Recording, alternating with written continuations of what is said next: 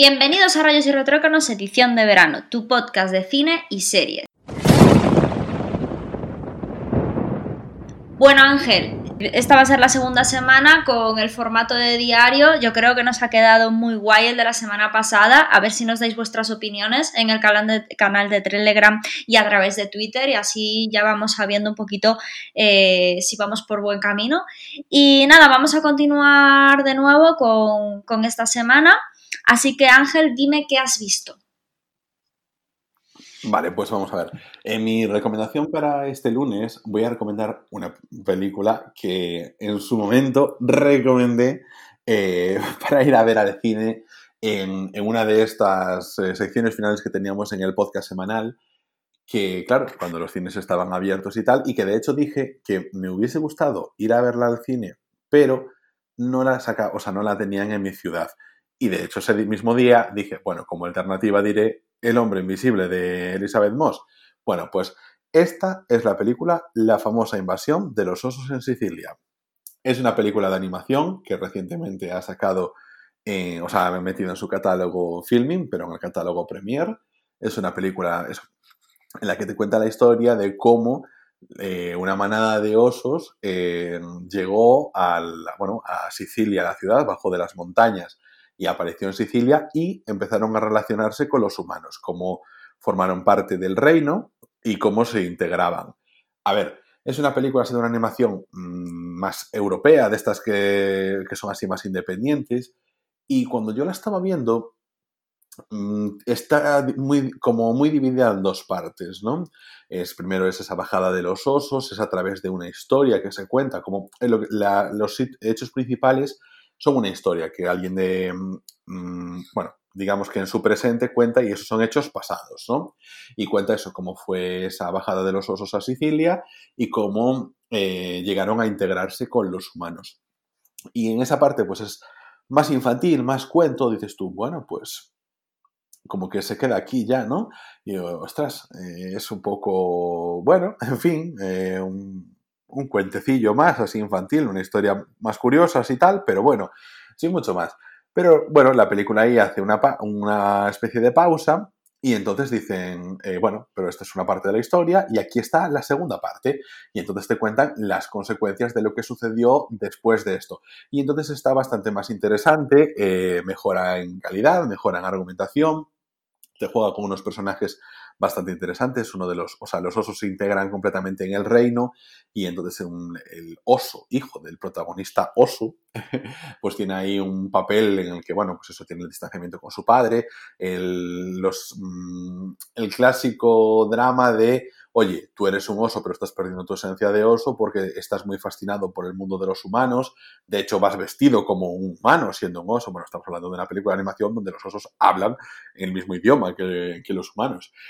Y bueno, pues entonces tiene en ese sentido, bastante, o sea, a mí me gustó, me pareció bastante interesante como sacaron ahí con el planteamiento, con una historia que, bueno, pues al principio pensé que iba a ser un me y luego pues resulta que fue un va, está bien. Mm, se ve con los, con los niños, con los sobrinos, la sobrina, los hijos, los, bueno, cualquiera, cualquier niño que te encuentres por la calle, te lo traes a su casa y te pones esta película y yo creo que le va a gustar, ¿sabes? Que va a estar bien el problema yo con la película que le veo es eso, que a lo mejor es em, para un niño la animación es diferente a lo que todo el mundo está acostumbrado, porque al final el monopolio de la animación la tienen Disney y Pixar, y bueno, y DreamWorks, y todos hacen el mismo tipo de animación. Sí, que parece que, que, tienen que ver, o sea, que parece que tiene que ver ese tipo de películas y si no está, es ese tipo de películas, como que... digo digo en lo, visual, incluso Klaus es bastante parecido a pasar de ser de estudio independiente. Sí, sí, sí, por eso, por eso te lo digo. Claro, intentan emular eso y es como que es el referente. Esta tiene, no sé, es como que los personajes se mueven diferentes. Es como cuando tenías, cambias, actualizas el Windows y en el Word el cursor, en lugar de, desplazarse a los trompicones, pues como que se desliza como Michael Jackson.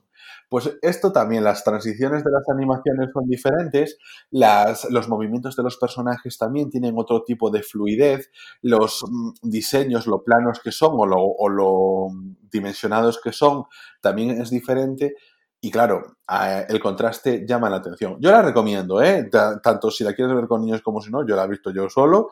Y es digo, la primera parte así dije yo, bueno, pues ya está, bueno, pues sin más. Pero la segunda parte, pues ya le cogí más seito, ¿eh? O sea, está, está bien. O sea, no es un peliculón, pero está entretenido. Y a mí me parece también un soplo de aire fresco. O sea, vamos a hacer una comparación injusta que es, no es tan buena como Klaus, pero aún así es para mí mejor que muchas películas de animación de, que están en Disney Plus.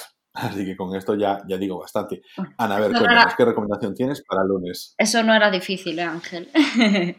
vale, a ver, eh, la recomendación que tengo para este lunes eh, casi es una no recomendación, creo yo. He visto la película que para mí, bueno, fue de las cosas más injustas que ha pasado en los Goya que fue cuando Inma Cuesta no se llevó el Goya Mejor Actriz por la novia y en su lugar se lo llevó Natalia de Molina, que por cierto ya tenía un Goya anteriormente por Vivir es fácil con los ojos cerrados, de David Trueba. Vale, no sé si os acordáis cuando todo el mundo decía que iba a ser para Inma Cuesta ese Goya y al final se lo llevó ella por una película que se llamaba Techo y Comida. Entonces, a mí la verdad que la película no me llamaba nada, pero sí que es cierto que dije, jo, tengo ganas de ver la peli para saber realmente si la interpretación es tan impresionante como para arrebatarle el Goya a, Inma Cuesta cuando estuvo espectacular durante, durante la película La novia, ¿no? La conclusión es la siguiente, o sea, Natalia de Molina es una actriz maravillosa, a mí me gusta mucho, la película me horrorizó en el sentido de que creo que mm, fue un poquito a lo fácil, fue un poquito, bueno, la película trata sobre los desahucios y sobre el momento de crisis que, que, pasó España y que está pasando España, en el que la gente joven quiere trabajar, pero que no hay trabajo de nada. O sea, intentas trabajar de lo que sea, pero es que no hay trabajo. Y cómo, em, pues eso es una madre eh, de, un de un niño de 8 años que no consigue trabajo, no puede pagar el alquiler, etcétera, etcétera. Entonces, todo gira alrededor de, la historia trágica de esta persona que representa, pues bueno, la, vida de cualquier español o, o, no solo español, sino cualquier persona que haya estado perjudicado por la crisis, que al final fue una crisis y es una crisis a nivel mundial. Vale. A mí la peli Mm, me horrorizó porque, como ya he dicho, creo que, creo que fue a lo fácil, que no, no cuenta nada de una manera narrativa, no sé, algo que me llame como para decir qué película más bien representada o qué película con qué guion más chulo o qué película con qué estética más guay no sé, yo no veo que tenga nada ah, especial, ¿no? Que, no sé, para eso pues haz, un documental. Es que no le vi que tuviera absolutamente nada. Sí que es cierto que la interpretación de ella es muy buena, porque ella es muy buena, y, y no voy a desmerecer su trabajo porque sería súper injusta. Pero también creo que se llevó el Goya por la temática de la película, no por ella. Estoy súper convencida, es decir, creo que ahí un poco utilizaron lo que es eh, pues un poco eh, el populismo en ese sentido que le gusta mucho a las academias de cine, no solo a la española, sino bueno, los Oscars yo creo que son los reyes ¿no? de, de, esto. Entonces, creo que, mm, que, se utilizó ese Goya y esa película un poquito para, para quedar bien, por así decirlo, con, con el, con, con el pueblo llano, por hablar en plata, ¿no? O sea, no sé, no, no lo vi a nivel artístico, que al final es lo que se tiene que valorar y, tal, no, no, lo vi, no lo vi justo. Creo que la película de, la novia fue, es de lo mejor que se ha hecho los últimos 10 años en, en España a nivel cinematográfico. Y, me pareció súper injusto porque me acuesta lleva muchas nominaciones y me parece que va a pasar un poco como con Javier Cámara, ¿sabes? Que se tenía que haber llevado antes muchos Goyas que no se ha llevado y que de repente se lo dieron en Vivir es fácil con los ojos cerrados, luego se lo dieron con Truman cuando había hecho un papelón en Hable con ella, cuando había hecho un papelón en Torrente, aunque sea Torrente. Es que el personaje de, Javier Cámara era increíble. Y yo creo que le está pasando un poco a, a Inma Cuesta, ¿no? Que, le van a llegar los Goya, ojalá le lleguen eh, un poco tarde. Pero bueno, suele, suele pasar en las familias, eh, imagínate en el mundo laboral. Así que nada, eh, esta es mi no recomendación y mi conclusión final de, aquel acontecimiento de, los Goya. Y pues nada, la película eh, está interesante, sin más.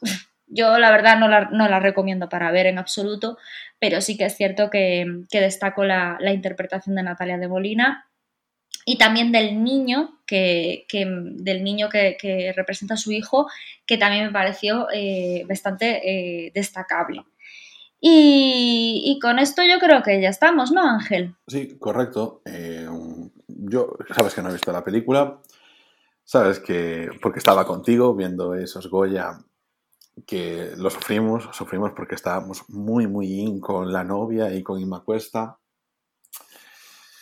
a ver, quiero pensar que también eh, era también fruto del momento. Era 2015, esto fue hace cinco años, no era la misma situación. Las eh, perspectivas pueden ser diferentes de cuando se ve una película, una que a lo mejor ahora nos parece más tal, pues a lo mejor en ese momento no era tanto. También creo que, fíjate que es una película que me parece tan independiente, tan que no ha pasado en absoluto a, a la historia ni, ni, que se hable de ella, ¿sabes? Que no creo que, que, ahora tú le digas a alguien, oye, la película de Natalia Molina está tan buena por la que ganó el segundo Oscar, el segundo Goya. Pues yo creo que la gente no, ¿sabes? No, no escucho a nadie hablar de, la, de esa película. Porque es mala, porque es buena. Yo creo que es porque simplemente tampoco se vio. Y la novia, por ejemplo, y por, por mucho que me joda, tampoco. Yo, es que está, justamente esta mañana, lo comenté en el trabajo, porque estaba hablando eh, un compañero de trabajo sobre Lorca, y que, por cierto, ¿visteis la adaptación de Bodas de Sangre de Lorca, la película La novia? Mm, cri, cri, cri, cri, cri, cri, no sé de qué me estás hablando, chaval.